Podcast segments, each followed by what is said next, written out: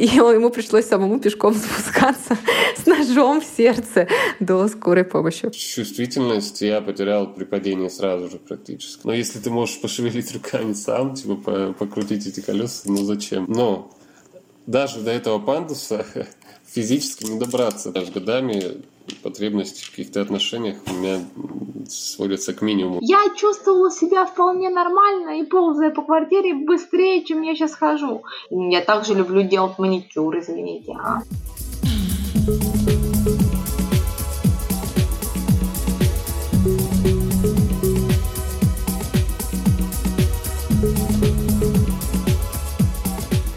Привет, это подкаст «Наизнанку», и мы его ведущие Даша и Алена. Мы рассматриваем жизнь с нестандартных ракурсов и пытаемся ее понять вместе с вами, а помогут нам в этом наши гости. Сегодня мы пригласили сразу двух героев с абсолютно разными судьбами, но между ними есть кое-что общее. Семён и Александра оба передвигаются на инвалидной коляске.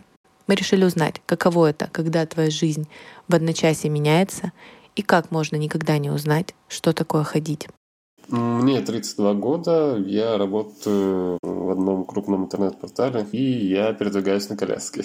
Первым свою историю рассказывает Семён. Ровно половину жизни, в 16 лет я получил травму позвоночника, и с тех пор сижу на коляске. А как так получилось? Что за травма? На самом деле травма довольно глупая была. Я упал буквально с 1,5 метра. Грубо говоря, в подъезде это все происходило. Я упал с 1,5 метра, упал на железные ступеньки. Но как потом, не знаю, насколько можно утвердительно говорить об этом, но как мне сказали врачи, то есть ситуация была следующим. И упал я на 10 этаже. Конечно, вызвали скорую, я был не один. В этот день как раз сломался лифт. Бригада скорой, увидев меня, они просто взяли меня за руки и за ноги и с 10 этажа так, собственно, и потащили. И как мне сказал потом хирург, который меня оперировал, что сама травма была, возможно, не такой сильной, но вот способ, который избрала бригада скорой помощи, чтобы меня транспортировать, был, мягко говоря, неподходящим и только, довольно сильно усугубил ее. Я помню с обучения в автошколе, что когда у человека, возможно, переломы, его нельзя вообще даже поднимать до приезда скорой помощи, так как можно действительно усугубить ситуацию. И там очень аккуратно надо перенести на носилки, то есть нельзя просто выдергивать там человека. На самом деле это, как мне кажется, очевидная вещь для любого здравомыслящего человека, тем более для доктора. Это, не знаю, как можно этого не знать, в принципе, для меня до сих пор неведомо. Меня в тот момент, естественно, это не интересовало, я об этом не задумывался, потому что был в таком легком, даже не легком шоке. А ты был в сознании в это время? То есть, или это, Да, конечно, я был в сознании. То есть сама травма по ощущениям боли, она была сильная? Боли практически не было. То есть я сразу в секунду падения, как только я, грубо говоря, приземлился, я сразу понял, что я что-то сломал. Но я думал, что я сломал руку, потому что я, видимо, при падении руки выставил назад, чтобы смягчить. Боль была только в правой руке немного, но потом через несколько секунд я понял, что, в общем, я не могу пошевелиться. Я, кстати, по поводу скорой помощи еще вспомнила. Я ни в коем случае не хочу порочить скорую помощь. И да, у них там очень тяжелая работа. Мои подруги, дядя, они жили в одной квартире. У него немного были проблемы с головой, ментальные, я имею в виду. И он в какой-то момент воткнул себе нож в сердце. Видимо, в сердце не попал, в район сердца, в грудину. Но он такой довольно крупный, большой мужчина. Приехали две девочки, врачи скорой помощи, а лифт даже не работал. И ему пришлось самому пешком спускаться с ножом в сердце до скорой помощи.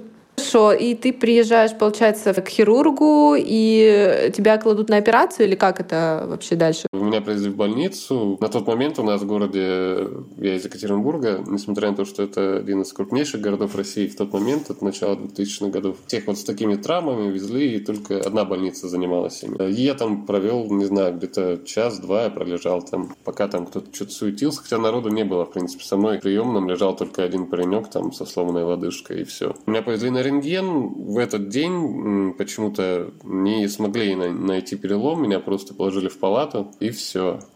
Собственно, я переночевал в палате. А на следующий день меня опять повезли на рентген. Да, наконец нашли, где перелом, и сразу в операционную. А ты тогда чувствовал вообще там спину, ноги, там конечности? Вот момент, когда ты уже был в больнице? Нет, то есть чувствительность я потерял при падении сразу же практически. То есть, тело стало как каменным, грубо говоря. Достаточно сложно описать эти ощущения. В общем, к счастью, большинству людей они не знакомы, но, в общем, да, я чувствительность потерял сразу же, и то есть там она восстанавливалась уже после операции, в какой-то мере восстанавливалась частично. Тебе сделали операцию или какое-то заключение сделали о том, что произошло, конкретно внутренне? Нет, естественно, мне поставили диагноз, то есть у меня был раздроблен один позвонок, мне заменили его моей же костью, не с бедра, а чуть повыше. Надели мне такой ошейник, наверное, видели, такой поддерживающий, в кино часто показывают. И еще 3 месяца я пролежал в больнице, после чего меня оттуда выписали. Собственно говоря, не сказав ничего конкретного о моих перспективах, то есть не буду ли я ходить, то есть ничего не сказали. Я не говорю это не для того, чтобы как-то обвинить врачей. Действительно, довольно сложно поставить какие-то диагнозы, потому что, когда дело касается именно этих всех нервов, тут очень сложно как-то прогнозировать. И все эти месяцы ты лежал, правильно же я понимаю? Поначалу мне вообще нельзя было сидеть даже, потом я начал немного сидеть, большую часть, грубо говоря, там сидела минут по 10 в сутки. А меня выписали, я был дома, и дома, собственно, тоже лежал. Иногда там также минут по 10 сидел. Это, наверное, продолжалось около года, наверное, до того, как я не попал случайным образом в военный госпиталь, тоже в моем городе, где отделение реабилитации именно для людей с подобными травмами. Там была конкретная физическая реабилитация, какая-никакая социальная, там был социальный работник. Скорее, не было цели поставить на ноги, хотя там были люди, которые действительно вставали на ноги, но была цель хотя бы научить жить в том состоянии, в котором приходилось жить. Когда это все произошло, ты еще учился в школе? Да, это был последний год школы. Последний год школы я уже доучивался дома, домашним учением. Экзамены ко мне приходили брать учителя, тоже все доучился дома. Ты школа, когда ты ее закончил и проходил реабилитацию параллельно, ты учился еще или как вообще твоя социальная жизнь протекала? На самом деле, социальная жизнь, ее фактически не было. Да, я поступил в институт и проучился там даже 2 курса, я закончил. Это очень сложно было назвать обучением каким-то полноценным. Я приезжал просто на сессии туда, меня оставляли, чтобы я там писал эти, билеты, эти все. А на кого ты поступал в тот момент? На юриста, на юридический. А насчет социальной жизни, нет, ее на самом деле не было, практически я был дома. Потом, где-то через год, наверное, друзья, то есть те друзья, которые остались со мной после всего этого, начали меня потихоньку вытаскивать из дома, и то есть какая-никакая социальная жизнь появилась. Но опять же, это было, раз в месяц я мог куда-нибудь с ними сходить. По поводу как раз-таки коляски. Я так понимаю, они там вообще совершенно разные, то есть когда ты сам можешь ездить или когда тебе нужно воспользоваться чьей-то помощью. Коляски, грубо говоря, я бы разделил на 3 типа. Есть такие большие, комнатные они называются, они не очень удобные, широкие такие, в общем, неповоротливые. Есть активного типа, они такие маленькие, юркие, в общем. Есть электроколяска, где ты нажимаешь на кнопочку, и едешь сам. А у меня всегда были коляски активного типа, где нужно, самому, грубо, без кнопочек, не электрические. На самом деле, даже никогда не... Хотя мне полагается электрическая коляска, никогда не хотел ее брать, просто потому что, если ты можешь пошевелить руками сам, покрутить эти колеса, зачем? Я и так не особо много двигаюсь, зачем лишать себя еще оставшихся движений, скажем так. Я, кстати, знаю насчет электрических колясок, что они очень тяжелые, да, если я не ошибаюсь, и что допустим, их куда-то поднять, это тяжело. Они очень тяжелые, да. Я, честно говоря, не представляю, как люди на них передвигаются по городу, потому что везде поребрики, еще какие-то ступеньки. Да, там она каких-то сумасшедших килограмм, чуть ли не 100. Как тебе вообще, я думаю, тебе есть уже даже, может быть, с чем сравнить по сравнению с предыдущими годами и сейчас. Как ты оценил вообще доступность среды, в которой ты живешь? Допустим, у тебя был вообще, в принципе, пандус даже в твоем подъезде хотя бы. На самом деле, мне кажется, это основная проблема вообще именно доступность среды. Из нее вытекает уже проблема социальной реабилитации инвалидов, колясочников. И в целом именно из-за этого, то есть большинство, не буду говорить о всех, но именно инвалидов, колясочников находятся как бы вот в заточении, в такой социальной изоляции. Вы ходите по улицам, я думаю, вы не часто видите людей на колясках. На самом деле их очень много, и не видите вы их не потому, что мне хочется сходить в магазин или прогуляться, а потому что физически им просто не выйти. Насчет доступной среды, я помню, когда у нас еще президентствовал Медведев, он какую-то программу делал насчет доступной среды, что будут более пристальное внимание на это хотят, и с тех пор единственное изменение – это пандус. Сейчас, насколько я знаю, я живу, допустим, в Новом Доль, 15-го года сдачи, это новый дом. Тут есть пандусы, они действительно есть, но проблема в чем? Вот как я вижу это, им сказали, подрядчикам или кто там застройщикам, что нужны пандусы, это новое правило, без него дом не сдадут. Они сделали пандусы, но даже до этого пандуса физически не добраться, потому что уже при выходе из квартиры дверной проем, и там внизу такой порог, он, как правило, есть у всех квартирах. И он довольно высокий, через него на коляске не перепрыгнуть самому. То есть, чтобы тебе, грубо говоря, даже из квартиры выйти, без посторонней помощи, ты не справишься. И еще внизу из подъезда выходишь, там еще два порога. Даже для того, чтобы добраться до пандуса, фактически он бесполезен, так как до него ты не доберешься. Это первое. Второе. Хорошо, ты добрался до пандуса, спустился по пандусу. Второе, ты добрался до пандуса, спустился с пандуса, дальше что? Дальше никакой доступной среды нет. Грубо говоря, дальше этого пандуса, покататься вверх-вниз по нему, это предлагается в качестве доступной среды. Я думаю, вряд ли это кого-то устроит. И опять же, даже эти, казалось бы, несложные правила, пандусы, это не такая дорогостоящая вещь, я думаю, при строительстве. Даже они далеко не везде есть, и, грубо говоря, я недавно был в Сбербанке, казалось бы, это государственный банк, там должны быть пандусы, нету. Я, разговорился с девушкой, там я оформлял какие-то документы, и она об этом разговор зашел. Я спросил, а что вообще в таком случае делать? Я, естественно, был не один, говорю, а если бы я один был? Она говорит, там есть кнопка для вызова.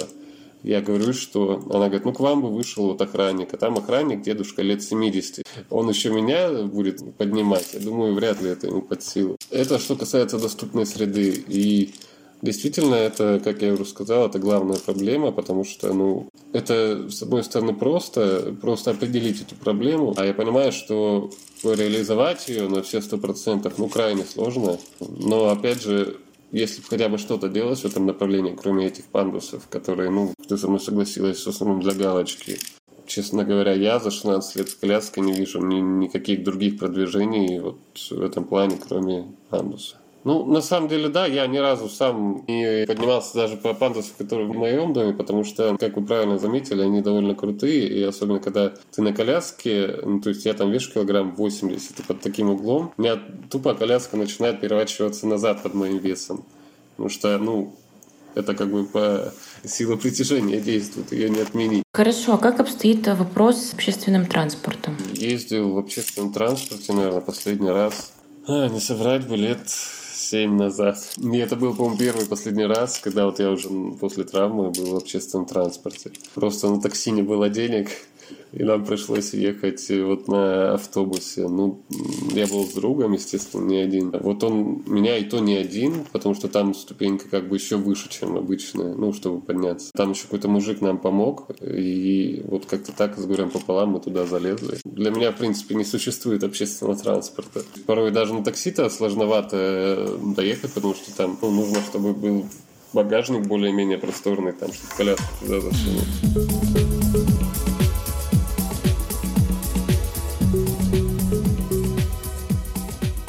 В двух словах, доступнее среда для меня не стала. То есть я как и без этих пандусов раньше мог с помощью друзей выйти из дома, так и с ними сейчас могу.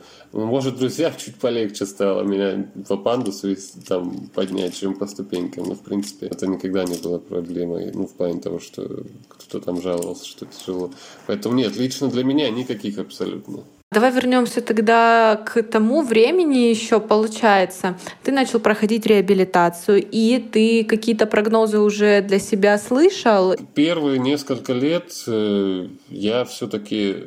Я был не то, что я надеялся, я был уверен, что я встану. То есть, на самом деле, не было никаких предпосылок к этому, что вот там, знаешь, у меня там какие-то физические улучшения наступали или что-то такого. Ничего этого не было. Просто, видимо, мозг как-то отказывался воспринимать вот новую действительность, настолько кардинально отличающуюся от моей прошлой жизни. Несмотря на то, что предпосылок не было, я все равно первые несколько лет был уверен, что... То есть, никаких...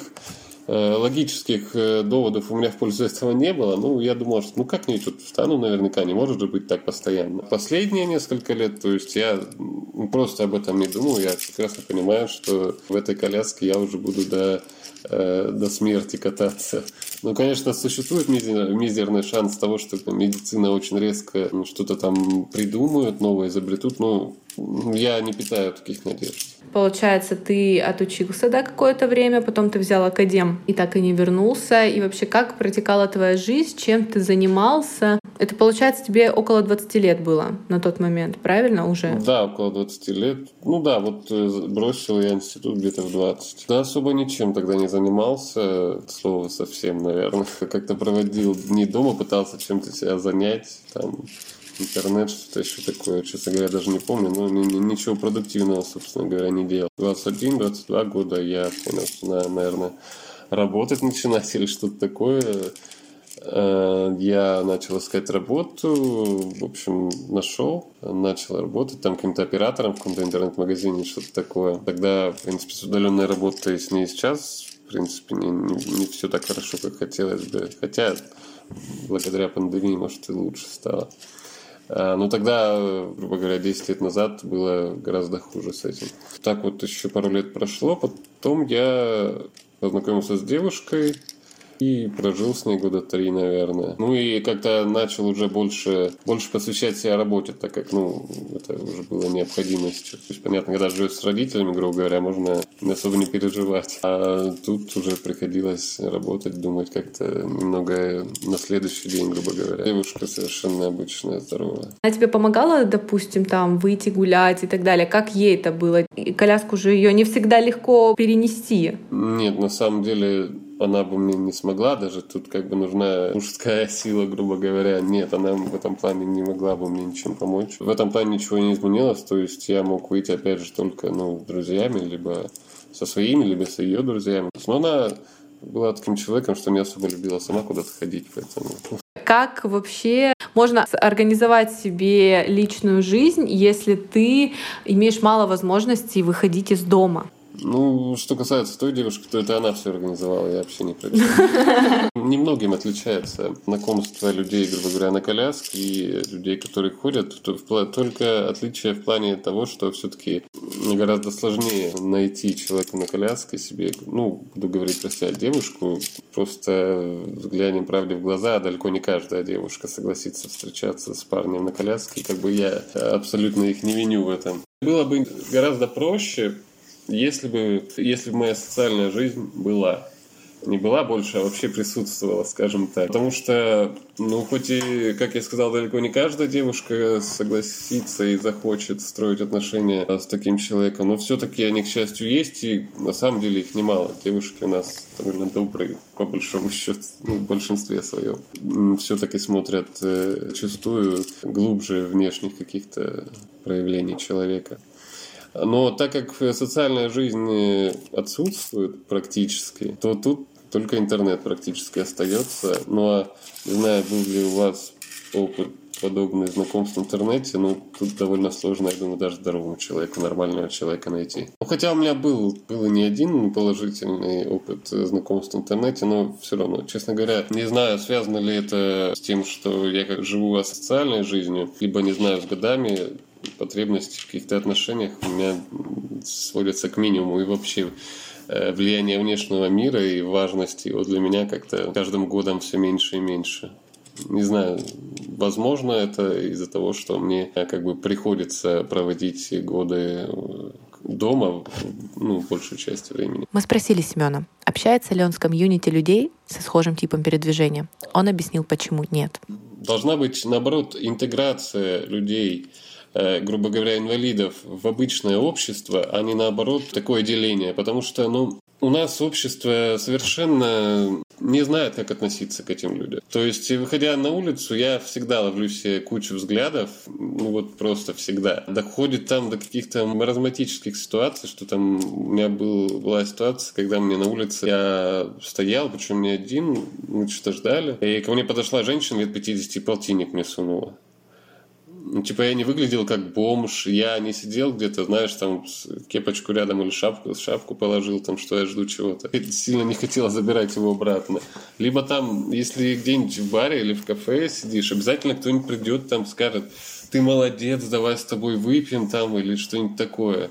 Из последних вот таких глупых ситуаций мы такси ждали на улице вечером. Проходит мужик, говорит: ты куришь? Я подумал, что он имеет просто сигареты. Я говорю: да. Он улыбается, протягивает мне руку, мы жмем руки, он уходит, а я у себя в руке обнаруживаю пакет с травой.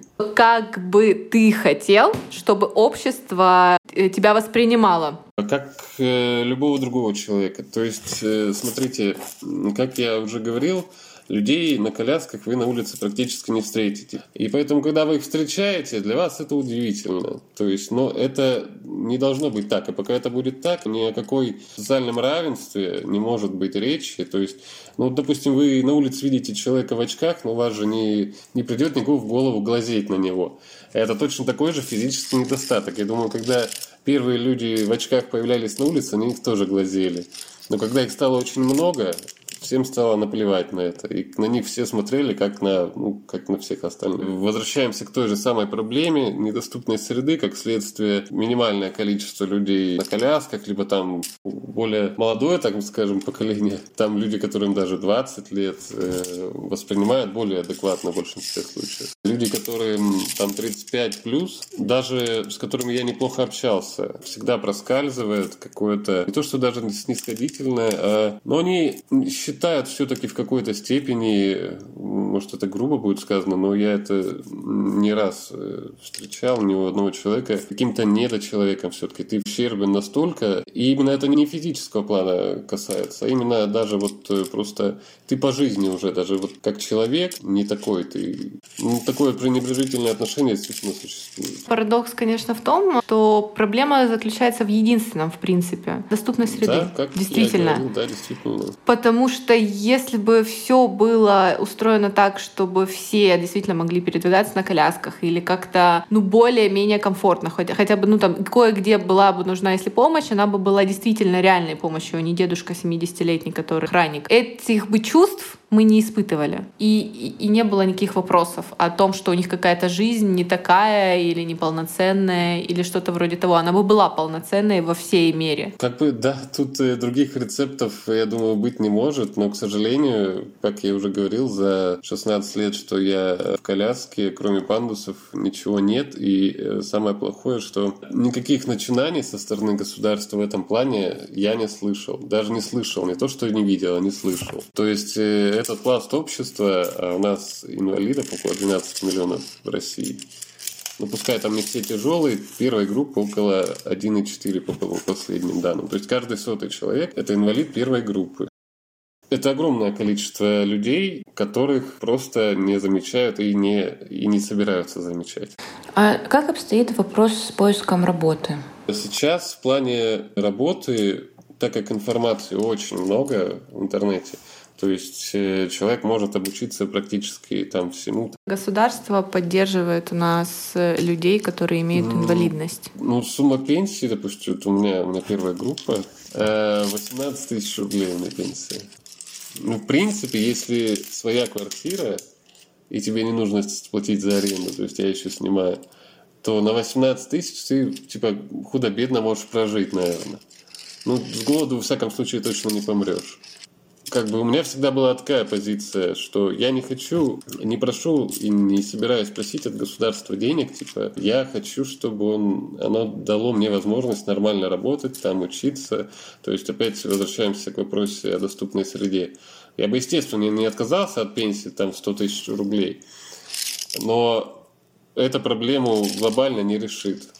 И людям нужно давать даже не деньги, ну, конечно, они нужны, а им нужно дать возможность нормально жить просто, и все. Родители, когда это все произошло, они после этого как реагировали? То есть спокойно, более-менее, да, и сразу там начали тебя поддерживать или в шоке пребывали до? Ну, конечно, в шоке. Ну, папа у меня умер, там, когда мне было 13 лет, он не застал уже. А мама, ну, естественно, первый раз, когда она меня увидела, это было там слезы, все вот это. Я этому успокаивал, что я встану там через полгода, все будет хорошо. Естественно, она очень переживала, она к тому же тогда еще была беременна. Конечно, меня всегда поддерживала, и сейчас у меня отличные с ней отношения. Она, наоборот, часто говорит, что типа ты молодец, там живешь один, там и ни от кого не зависишь, там туда-сюда. То есть ты вот жил с девушкой, да, там 3 года, и потом ты решил не возвращаться жить, ну, с мамой?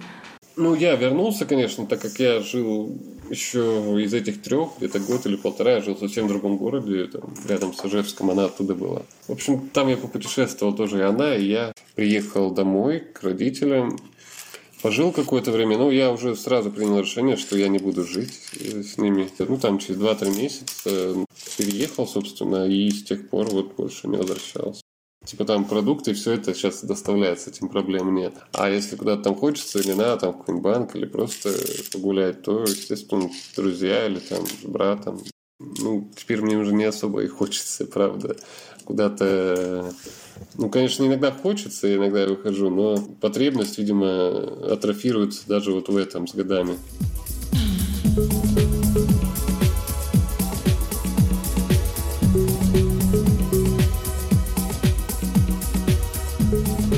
А мне 35 лет, занимаюсь я много чем, ну, то есть я пишу сказки, уже 8 лет рассказы. И по образованию я радиоведущая. Правда, не работала, но только отучилась. Еще я специалист по метафорическим картам. Но это новое слово в психологии, когда вы проблему смотрите при помощи ассоциативных картинок. Но только это не гадание, потому что очень многие путают с таро. Там есть определенные вопросы, определенные упражнения. То есть каждое упражнение под свою сферу дается. И вот так выстраивается по картинкам. Говорит Александра, наша вторая гостья. Но у меня ДЦП с рождения, как бы поздний диагноз. Может быть, если бы он был чуть раньше, ну, может быть, было бы и лучше, и ходила бы, может быть, лучше. Ну, как есть, так и есть. Я родилась, ну, на 6 недель раньше, чем должна была родиться. Его поставили в год и месяц. До года и месяца просто считали, ваш ребенок недоношенный, он не переворачивается там, ну, грубо говоря, в 5 месяцев. А что вы хотите, он недоношенный. А когда в год и месяц, то уже было поздно. А сейчас какие у вас по передвижению ограничения? Ну, скажем так, дома я хожу при помощи мебели, на улице либо ходилка, ну, если куда-то далеко, например, там из Москвы в Питер, то коляска. А так, если до машины, то, ну, могу кидать там знакомому или водителю, а так ходилку использую, ну, либо чьи-то руки. ДЦП объединяет в себе комплекс симптомов, которые связаны с нарушением двигательной функции человека. Диапазон диагноза довольно широк, от легких расстройств до полного обездвиживания, в зависимости от степени поражения мозговой ткани. У меня с руками нормально, с речью нормально, у меня проблемы с ногами. Ну, то есть в связи с операциями они плохо гнутся, потому что там не было разработок. И в последней операции перетянули чуть больше, чем надо, поэтому есть проблемы со сгибом. Но до операции я вообще не... Ну, как бы я ползала. Я не могла стоять. Это до скольки лет? Это во сколько лет была операция? В 7. Первая, последняя в 11. Расскажите, вот у нас был предыдущий гость. Он оказался на коляске в 16 лет. А у вас, я так понимаю, наоборот, то есть вы до какого-то момента не могли совсем ходить, а потом начали. Вот как вообще эти ощущения, вы помните? Вы знаете, мне никак, они больше нужны были моим родителям. Потому что я привыкла к такому состоянию, в котором есть. Я чувствовала себя вполне нормально и ползая по квартире быстрее, чем я сейчас хожу. И я была вполне счастлива этому. То есть я не страдала от того, что я не могу ходить, как другие. Я страдала больше от другого, что так часто лечат. Почему я так часто в больницах и так далее. По поводу школы, вот какую школу вы посещали? К сожалению, благодаря врачам они считали, что у меня спина не выдержит, и я закончила коррекционку. И поэтому я не смогла получить высшее образование, но, слава богу, образование у нас пошло вперед, и вот появилось очень много курсов, ну, в связи вот металлургические карты – это курсы, я закончила радиошколу – это тоже курсы. Я живу в Москве, но в Москве, вы понимаете, у нас, вот я в кафе ходила в ту субботу. У нас большая проблема города, что у нас все лестницы практически без перил. У нас перила, блин, это большая радость. Но иногда доходит до того, если я вдруг с какой-то подругой или с чем-то, я прошу просто людей на улице поднять меня на руках. Да, я наглею, но в последний раз я была со знакомым, он меня вполне может физически поднять.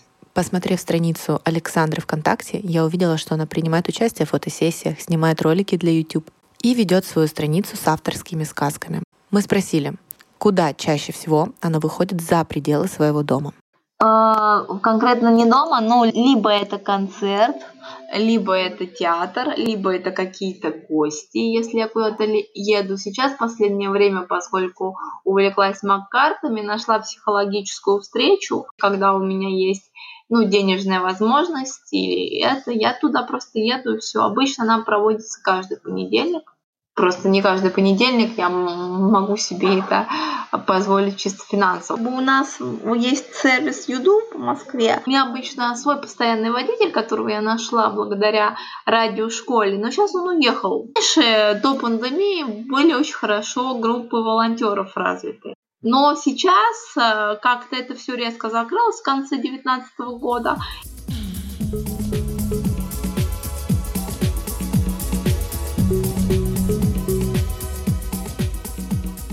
Но многие не могут понять жизнерадостности. Я бы на твоем месте вздернулся бы. Понимаешь, если бы ты был на моем месте, ты бы это воспринимал как пить кофе. То есть для меня это так же нормально, как когда я сегодня встала, попила кофе, пошла мыть голову, решила еще какие-то вопросы. Может быть, это кому-то будет полезно. Меня очень многие спрашивают, особенно таксисты. Почему вы вызываете такси, а не пользуетесь социальным такси, которое вроде бы как по Москве это у нас есть. Социальное такси, это вообще такая организация, куда ты пишешь, и тебе должны предоставить машину за полцены той, которая у тебя... то есть например, если я отдаю 500 рублей, да, а у них час 250 рублей. Не все так просто. Чтобы поехать на социальном такси, нужно за 3 недели оставить заявку, а я могу просто не знать, что я за 3 недели куда-то поеду, понимаете? Мне могут сегодня позвонить и сказать, а вот завтра хочешь, поехали в театр, или надо быть там-то, там-то. И где мои эти 3 недели? Это раз. Второе, сейчас вроде каталоны отменили, а раньше надо было поехать на Павелецкую, купить 30 талонов, как каждый талон, полчаса, что ли, был. Значит, 30 талонов тебе давалось на 3 месяца, то есть если ты их за 3 месяца не истратишь, то ты должна поехать их обменять. Если у тебя просрочка, ты должна заплатить штраф. И опять же, если ты отменяешь социальное такси, мало ли, вы заметили, что у вас температура и не поехали никуда.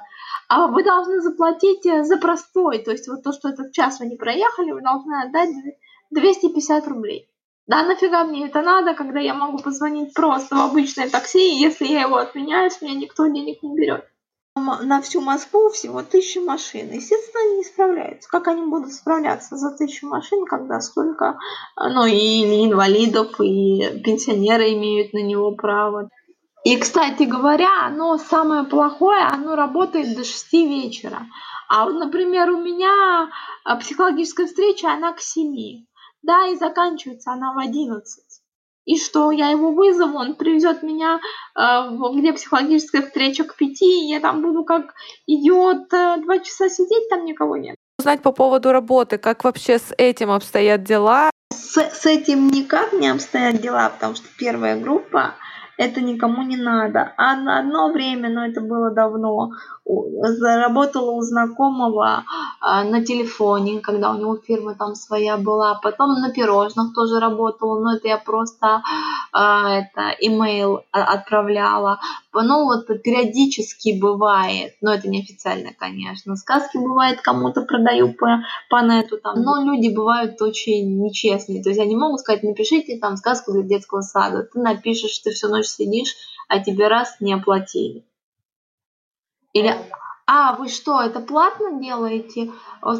Как последняя ночь мне написала, я приехала, у меня там у друзей свадьба была, я приехала, мне нужна сказка. Но у меня уже была почти готовая, нужно было концовку там добить. Я ей пишу, я говорю, 600 рублей, не стала писать, что там за срочный заказ, я 800 беру. Она мне с утра пишет, это у вас еще и платно. Типа совсем обнаглели. Я говорю, что значит совсем обнаглели? Вы работаете, вы едите, вы там пьете, а мне тоже деньги нужны на пищу. Да? Там у меня также есть у друзей свадьбы, дни рождения. Я также люблю делать маникюр, извините. Кстати, по поводу личной жизни. Ну, знаете, вот с этим сложно. Нет, были отношения. Первые отношения, когда мне было 22 года, были. Но там человек очень много пил, и мне пришлось уйти. И я ушла, хотя мне сказали, куда ты денешься. Вторые отношения, там проблема была в том, что он, какое-то время мы провстречались, там месяц. Потом он говорит, давай жить вместе. Я говорю, ничего, что ты даже не видел, как мне на улице помогать. Ты меня видел только дома. Он говорит, а что, у тебя рога вырастут? Я говорю, хорошо, приходи с мамой, знакомься. Тогда он просто приходил и видел только бабулю. Он говорит, а мне не важно, я свою маму ставлю перед фактом. Я такая говорю, это ты свою маму ставишь перед фактом. А у меня другие отношения с мамой. И через 3 дня он мне пишет, я никогда не приеду и не позвоню. Я такая говорю, да. Я говорю, ты мне вчера предложение сделал. Я боюсь ответственности за тебя. Я проплакал там, грубо говоря. Но я им сказала, я тебя держать не буду. Потом была вот безответная любовь. То есть я любила, меня нет. Но этот человек очень многое для меня сделал и делает до сих пор. Если вы хотите послушать, почитать или приобрести сказки Александры, ссылку на группу ВКонтакте мы оставим в описании выпуска. Ребята, ставьте нам оценки в iTunes. Это очень важно, так как, когда вы ставите оценку или пишете комментарий, другие слушатели могут нас увидеть и также узнать про наш подкаст. Подписывайтесь на наш Instagram, Наизнанку подкаст, на наш Telegram-канал, SoundCloud и на Яндекс.Музыку. Если вы хотите стать героем нашего подкаста, пишите нам в любых социальных сетях или же на почту.